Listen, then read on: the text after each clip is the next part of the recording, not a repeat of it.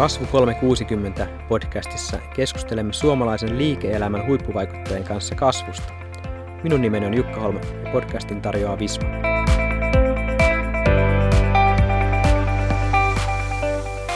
Tänään meillä vieraana hallitusammattilainen ja sijoittaja Leena Niemistä. Tervetuloa. Kiitos paljon. Tänään meillä on tarkoitus keskustella siitä, minkälainen johtaminen tukee kasvua ja erityisesti mitä johdolta ja hallituksilta vaaditaan, jotta kasvin onnistuisi. Leena, olet lukusten yhteinen hallituksessa ja olet myös sijoittajana, mutta kerrotko vähän sitä taustaa, historiaa, että missä rooleissa aikaisemmin olet ollut ja miten nyt tähän asti olet tullut tähän rooliin, missä nyt olet? Joo, mä oon, tota, mä oon koulutukseltani ensinnäkin lääkäri, eli mä oon tehnyt tuota, klinikon ja, ja myös tutkijan äh, uraa tuonne 40-vuotiaaksi asti. Sen jälkeen ryhdyin lääkärikeskusyrittäjäksi ja, ja siinä varmasti korostui tämmöinen niin kannattavan kasvun periodi. Noin 9-10 vuoden jälkeen niin tosiaan Dextan toimitusjohtajana olin ja, ja se myytiin Pihlalinnalle ja jatkoin Pihlalinnassa sitten tuosta 2012-2013 alkaen ää, varatoimitusjohtajana kolme, oikeastaan neljä vuoden periodin. Ja siinä koin oikein tämmöisen niin kuin ison kasvupyrähdyksen ajan, jossa tosiaan kasvatettiin neljässä vuodessa 40 miljoonasta 400 miljoonaan liikevaihto samassa ajankohdassa, niin listattiin yhtiö. Eli se oli, se oli tämmöisen oikein kovan, kovan kasvun aikaa. 2013 alkaen mä oon ollut sitten myös tämmöinen bisnesenkeli ja kasvuyrityssijoittaja. Eli mulla on semmoinen seitsemän vuoden kokemus kasvuyrityssijoittajana ja sparraajana. Eli hyvin monipuolinen kokemus mitä kasvuyrittämiseen, että niin johtajan näkökulmasta, yrittäjän johtajan näkökulmasta kuin sitten myös hallitus- ja sijoittajan näkökulmasta. Ja tosiaan niin kuin me on, tämän podcastin idea on keskustella erityisesti kasvun eri osa-alueista ja, ja tota, tänään puhutaan tästä johtamisesta, niin miten, miten jos ajattelisit ihan, että jos sitä kasvua itsessään, niin onko siinä jotain erityisvaatimuksia tai hirveän laaja kysymys, tai erityisvaatimuksia johtamiseen, mikä, mitä sä oot havainnut, mitä tulee päällimmäisenä mieleen, että minkälaisia johtajia tai minkälaista johtamista vaaditaan tota, kasvuyhtiössä? No musta ensinnäkin niin ehdottomasti pitää olla halu kasvaa ja, ja pitää olla rohkeutta kasvaa ja rohkeutta myös niin kuin kyseenalaistaa se, se nykytila ja lähteä niin kuin haastamaan myös sitä omaa toimintaansa. Niin nämä on ehkä, ehkä tota, sellaisia, mitä päällimmäisenä tulee mieleen. Onko tämä usein, että se halu tulee sieltä omistajilta vai hallituksesta vai johdolta vai joku tämmöinen kombinaatio, että miten sä oot, nähnyt sen, että missä sen drive on? No kun puhutaan kasvuyrittäjistä, niin mä näkisin, että se täytyy olla siellä yrittäjillä. Ja, ja tuota, mm, kun puhutaan niin kuin pienimmistä, puhutaan startupeista, niin, niin usein se on sitten se, se perustaja, yrittäjä, jolla on se, on se kova. Ää, kun puhutaan pienistä yhtiöistä, niin, niin usein on niin, että siellä on myös hallituksessakin on sitten niitä sijoittajia ja omistajia. Eli, eli siellä on se, se tosiaan yhteinen, yhteinen halu kasvaa. Ja jos, jos näin on, että esimerkiksi toimitusjohtaja on liian varovainen ja vähän kasvua pelkäävä, niin, niin valitettavasti hän ei ole oikeassa, oikeassa roolissa silloin. Eli vaatii, vaatii niin kuin kaikki nämä sitten varsinkin, kun isompia yhtiöitä puhutaan, niin sitten se on niin kuin yhteispeliä varsinkin. Kyllä se on yhteispeliä. Kyllä hallitus sitten on se, joka joko potkii eteenpäin sitä kasvua tai sitten voi olla, että jopa laittaa vähän niin kuin suitsiakin siihen, siihen kasvuun ja ehkä tuosta fokusta. Jutellaan hetki just tästä hallitus- ja, ja toimiva johto, operatiivinen johto yhteistyöstä, niin näetkö että tosiaan että hallitus pitäisi olla enemmänkin kuin vain sitä tarkkailija, että jollain tavalla niin kuin aktiivisen osallistua jopa sen strategiatyöhön tai jossain tapauksessa niin kuin päättää strategian ja, ja sitten valita siihen johdon vai mikä kokemus sinulla on tästä, kun puhutaan nämmöistä ehkä jo vähän niin kuin isommista kuin startupeista ja mm. että on niin kuin ammattimainen hallitus ja, ja tuota, tehdään sitä toimintaa, niin mikä olisi semmoinen hyvä hyvät tota, askelmerkit tänne hallitus versus johto? No kyllä mä näen, että strategia on niin kuin ihan niitä ykkösasioita niin kuin hallitustyöskentelyssä.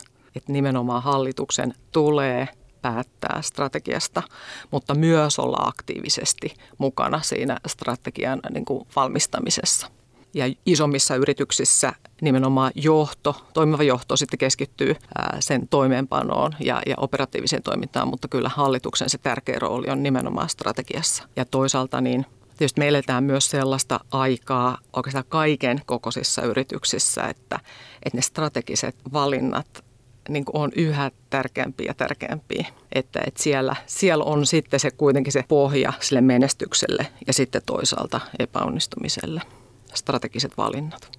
Eli kävi puheesta ilmi, että tosiaan se strategia on se yksi tärkeimmistä mitä asioista mitä hallitus tekee, mihin osallistuu ja päättää strategian. Mutta mietitään vähän niitä strategian osa-alueita sitten tänä päivänä, niin esimerkiksi meillä Vismalla puhutaan sekä tämmöistä strategista asemasta markkinassa ja miten ase, asemoidutaan. Ja sitten sen lisäksi erikseen sen rinnalla on tämmöisiä mittareita, niin asiakaskokemuksien, työntekijäkokemuksia muihin. Mutta minkälaiseen tämmöiseen strategiseen jakoon olet itse tottunut, että minkälaisia erilaisia aspekteja siinä huomioidaan? Kyllä mä oon itse tottunut siihen, että katsotaan sitä hyvin niin kuin monipuolisesti että meillä on se, niin kuin se iso kuva, joka me lähdetään niin kuin vähän pilkkomaan niin kuin eri, eri osatekijöihin. Ja se on ihan itsestään selvää, että siellä täytyy olla se, se henkilöstö, siellä täytyy olla asiakas mukana, siellä täytyy olla prosessi. Tänä päivänä vastuullisuusasiat korostuu hyvin paljon – ja tätä kaikkea täytyy mittaroida. On toki, se on selvää, että, että omistajat on tietenkin aina kiinnostuneita sitten taloudellisista mittareista, mutta taloudelliset mittarit on aina enemmän sitten kuitenkin seurausta niin kuin eri toimenpiteistä. Puhutaan näistä eri osa-alueista. Mainitsit henkilöstön, asiakkaat, prosessit, vastuullisuuden ja jos ajatellaan nyt sitten kasvua ja tätä henkilöstöpuolta, niin minkälaisia avainoppeja tähän henkilöstöön ja kasvuun liittyen on tullut matkan varrella? Mitä siinä johtamissa pitäisi henkilöstön huomioida? No kyllä mä näkisin, että, että ensinnäkin henkilöstön täytyisi olla heille sopivalla, sopivassa tehtävässä. Olla sellaisessa tehtävässä, että he pystyvät loistamaan siinä, siinä tehtävässään. Ja että kun tulee maanantai-aamu, niin on ihanaa lähteä töihin. Eikä ole niin, että tiistaina jo viimeistään joudutetaan viikonloppuun. Mä näen, että johtamisen täytyy olla ää, semmoista niin kuin mahdollisimman mahdollistavaa niin, että henkilöstö, että heille annetaan työkalut niin johtamiseen kuin, kuin muuten ihan tämmöistä fyysisestikin työkalujen suhteen siitä, että he pystyvät he pystyy menestymään siinä omassa tehtävässään. Minkälaiset olisi oikeita mittareita nyt sieltä sitten hallituksessa ja ylimmässä johdossa tarkkailla, tässä henkilöstöasiassa ja sopivuudessa tehtäviin onnistutaan? Miten sitä voi seurata?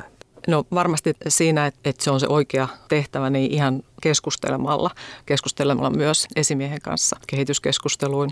Sitten on kaikki tämmöisiä pulssikyselyjä, jolla tuota, voidaan saada tämmöisiä niin koottuja mittareita jotka on, on usein toimivia. Oletko havainnut, että tässä olisi tämmöistä korrelaatioita, että jos nämä henkilöstömittarit lähtee nousuun, niin se pidemmällä juoksua sitten heijastuu hyvin asioihin? Ehdottomasti, ehdottomasti. Kyllä, koska se, se näkyy heti suoraan siinä asiakasrajapinnassa ja sitä kautta sitten myynnissä.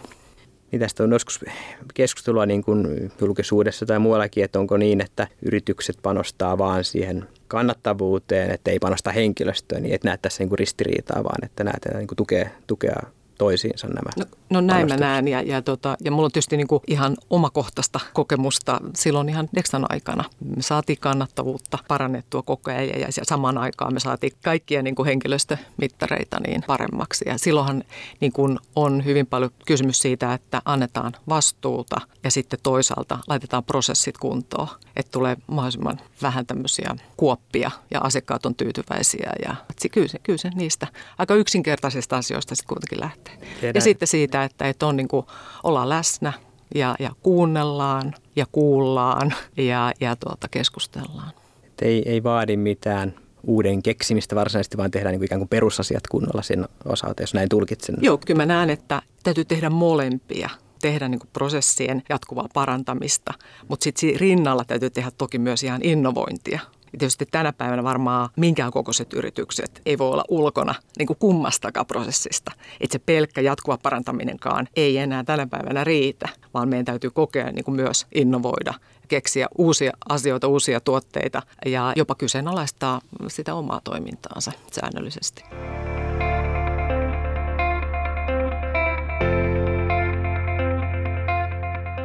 Oikeastaan tästä henkilöstöstä niin on puhetta, että tämä henkilöstön hyvinvointi heijastuisi ehkä tänne asiakkaiden hyvinvointi ja tänne asiakaskokemuksen maailmaan. Niin onko tästä niin kuin, minkälainen kokemus omalla johtamisuralla, että meneekö nämä käsi kädessä vai, vai onko ne kuitenkin täysin erilliset johdettavat osa-alueet?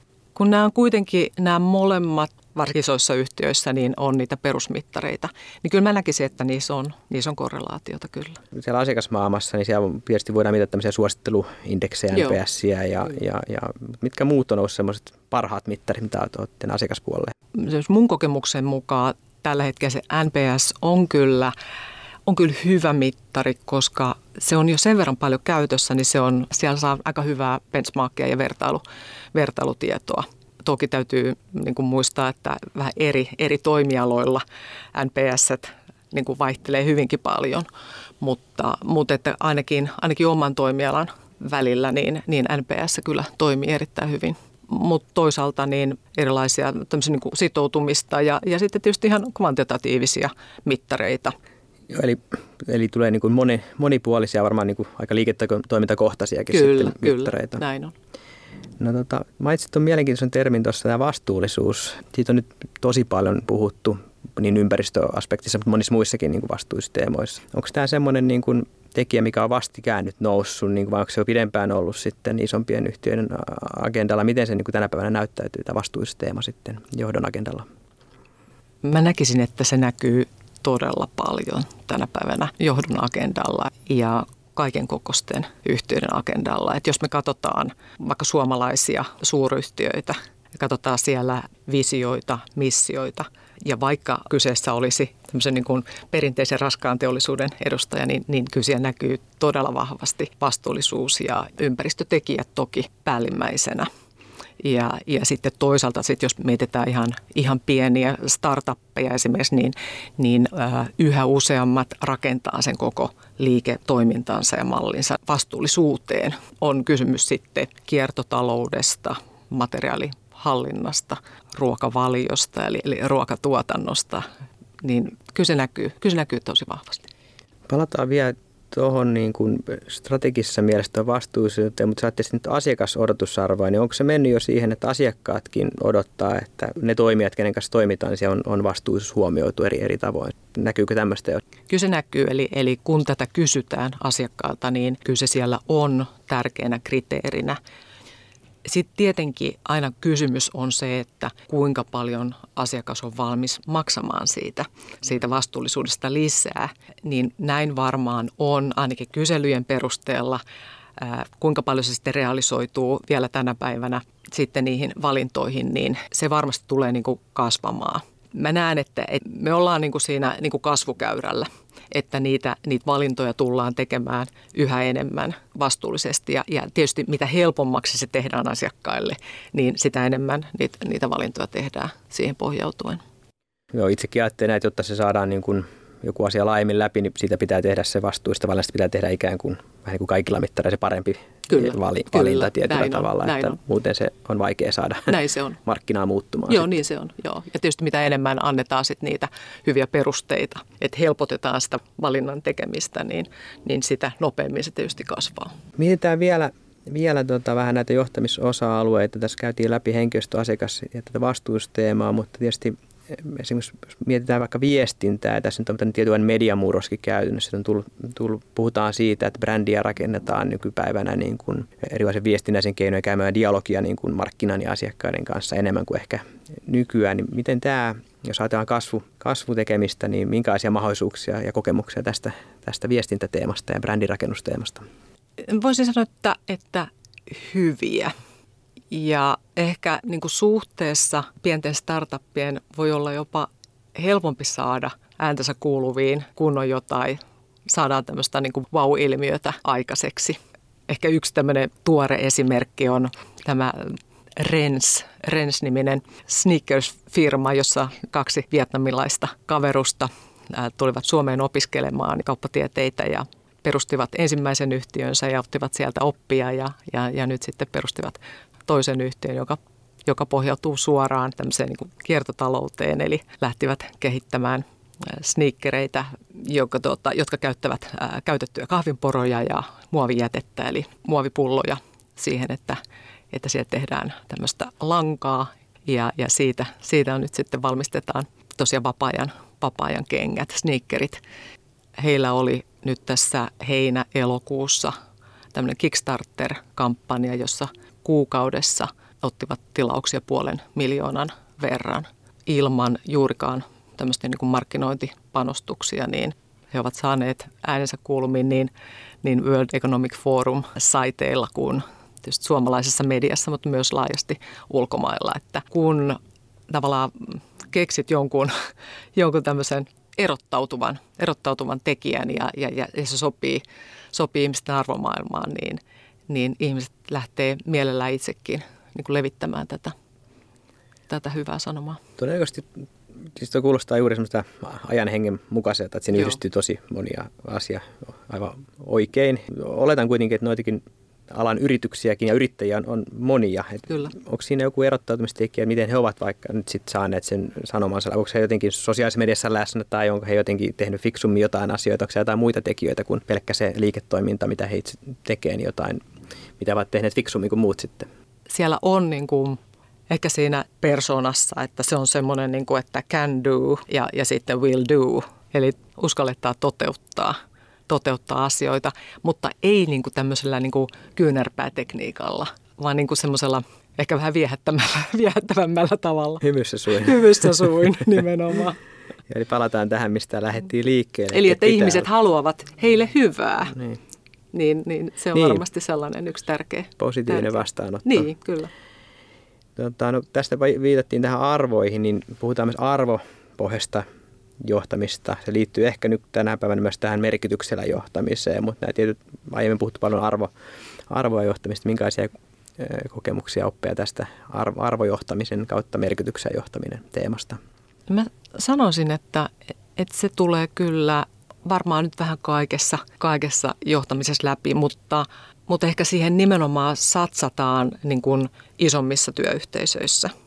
Pienissä startupeissa, joo, se on siellä, se on siellä taustalla ja ehkä vähän niin kuin, äh, pidetään ehkä sitä itsestään selvänäkin, mutta, mutta että suuryritykset lähtee nimenomaan siihen satsaamaan, että lähtevät äh, osallistamaan isoa joukkoa, ellei koko työyhteisöä niin kuin arvotyöskentelyssä. Lähdetään tuota dialogissa miettimään, että mitkä ne on ne meidän, juuri meidän arvot, jotka ovat niitä ohjaavia, ohjaavia asioita.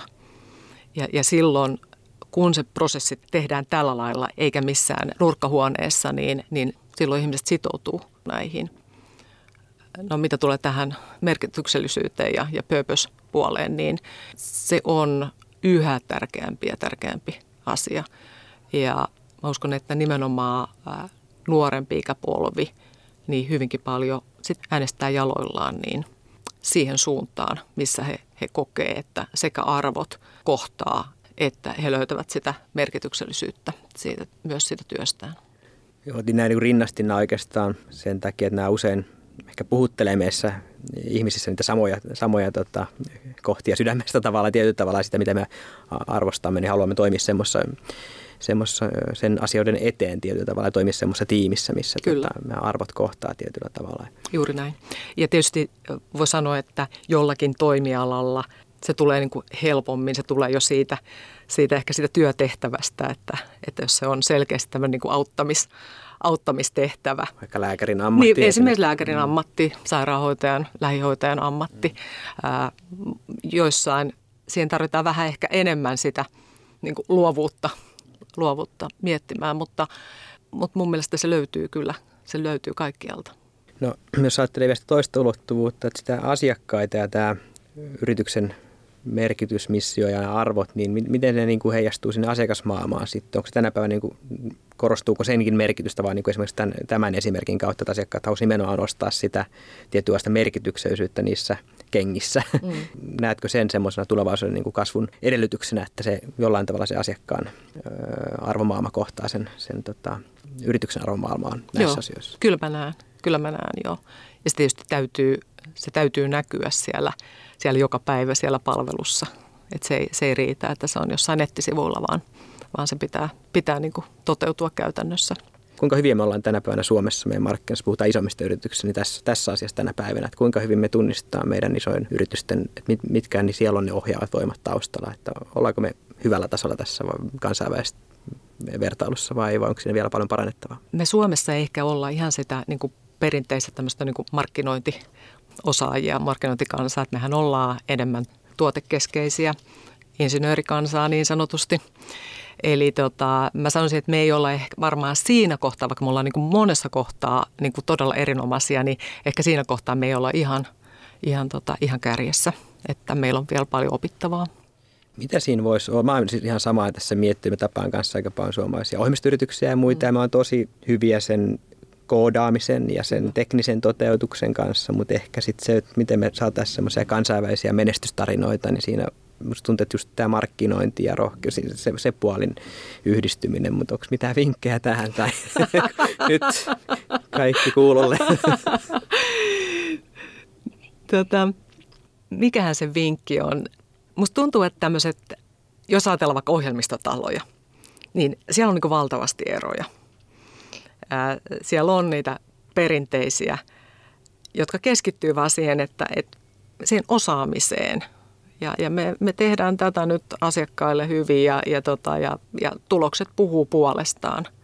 Ja sitten meillä on näitä usein vähän nuorempien yrittäjien perustamia yhtiöitä, jotka vaan kertakia saa siihen melkein niin kuin samaan tekemiseen, saa sen, niin kuin sen wow-ilmiön.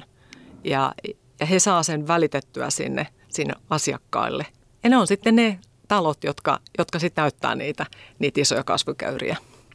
Asiakkaat sitten valitsee mieluummin tämmöisen niin kuin ehkä innovatiivisen, innovatiivisen toimien, joka, joka haluaa vähän, vähän murtaa, murtaa niitä olemassa olevia toimintatapoja. Siitä on paljon, paljon hyviä esimerkkejä. Eli tarvittaisiin sitten rohkeutta mä en tiedä, muotoilla tätä sitten, että, että kuinka muuttua nuoreksi innovatiiviseksi johtajaksi. jonkinnäköinen rohkeus tulla vähän niin kuin rohkaistua siinä tekemisessään, eikä vaan olla sitten sitä samaa, mitä aina ennenkin. Joo, kyllä. Ja sitten oikealla tavalla ehkä niin kuin voimaannuttaa sitä koko tiimiä, että antaa heille paljon vapauksia, paljon vastuuta. Ja, ja monessa kohtaa tämä nyt vaan niin kuin toimii. Ja sitten toisaalta se on, se on niin kuin paljon skaalautuvampi johtamismalli myös. Eli kun, kun tuota, tänä päivänä sitten tietysti puhutaan yhä enemmän ja enemmän myös, myös verkostojen johtamisesta. Ja kun et voi olla ympäri maapalloa niin, niin yhtä aikaa, niin silloin se täytyy olla se, se luottamus. Mutta, mutta tietysti hyvää, hyvää myös mittarointia ja raportointia. Eli, eli että toki tulee myös puuttua asioihin, jos, jos ne ei toimi sovitulla tavalla tai suunnitellulla tavalla. No nyt sivuttiin tätä, että annetaan tilaa ihmisille toimia ja on puhuttu tällä vuosikymmenellä tämmöisen itseohjautuvuustermin alla. Näetkö, että tässä johtamissa olisi jonkinlainen murros käynnissä esimerkiksi tämmöisiä itseohjautuvuustyylejä kohtaan tai sitten enemmän vaikka tämmöistä, toiset puhuu tämmöistä tiedolla johtamiset käytetään sitten tekoälyä tai, tai analytiikkaa sen päätöksen tukena. Näetkö tässä tämmöisiä, niin kuin, että nämä jotenkin muuttaisi tätä johtamista tai päätöksentekomalleja ylipäänsä yrityksissä, niin minkälaista murrosta niin kuin näet itse? Näetkö murrosta ylipäänsä? Kyllä mä näen, kyllä mä näen murrosta, joo.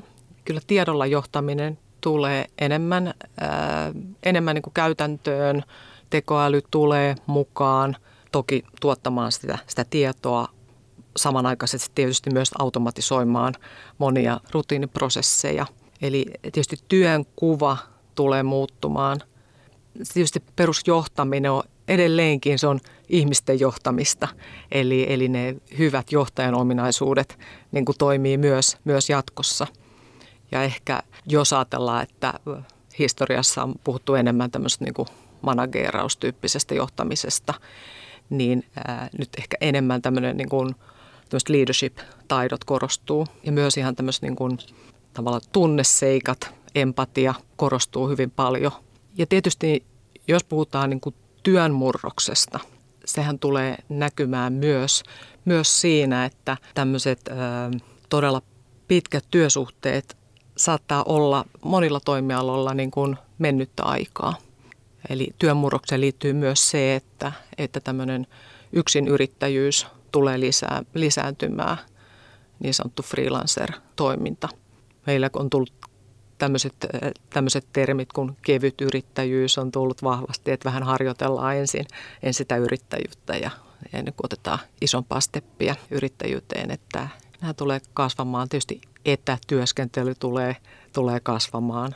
Tässä kaikessa tulee tietysti korostumaan sitten sen jälkeen tämmöinen myös itsensä johtaminen. Ei ole välttämättä kollegaa, ei ole välttämättä esimiestä lähe, lähellä, ja silloin sun täytyy pystyä niin kuin johtamaan itseäsi. Tässä käytiin aika monia osa-alueita läpi ja, ja haluaisin vielä palata siihen merkityksellisyyteen ja ehkä tähän trendiin, mikä nyt on käynnissä, tämä vastuullisuustrendi ja ilmastonmuutos. Näetkö sä nyt tässä olisi jotain kasvumahdollisuuksia suomalaisille yrityksille tässä teemassa nimenomaan, pitäisikö siihen tarttua vielä voimakkaammin niin kuin mahdollisuuksien kautta? Joo, kyllä mä näen. Kyllä mä näen, että, että meidän kannattaisi tässä ottaa nyt semmoinen vähän semmoinen kuin johtava asema tämmöisen kuin clean techissä ja, ja kiertotaloudessa. Ja meillähän onkin ihan hyviä, hyviä esimerkkejä siitä, että me lähdetään vaikka tuottamaan eri, erilaisista jätteistä, on sitten bio, yleensä biojätettä, niin esimerkiksi biokaasua ja, ja mu- muunlaisia. Mä näen, että meillä on nyt sitä, meillä on toisaalta sitä ää, teknistä osaamista ja, ja meillä on, meillä on kyllä nyt halua ja meillä on kunnianhimoa olla ehkä niin kuin ensimmäisten joukossa myös, myös näissä tuota ilmastohaasteissa.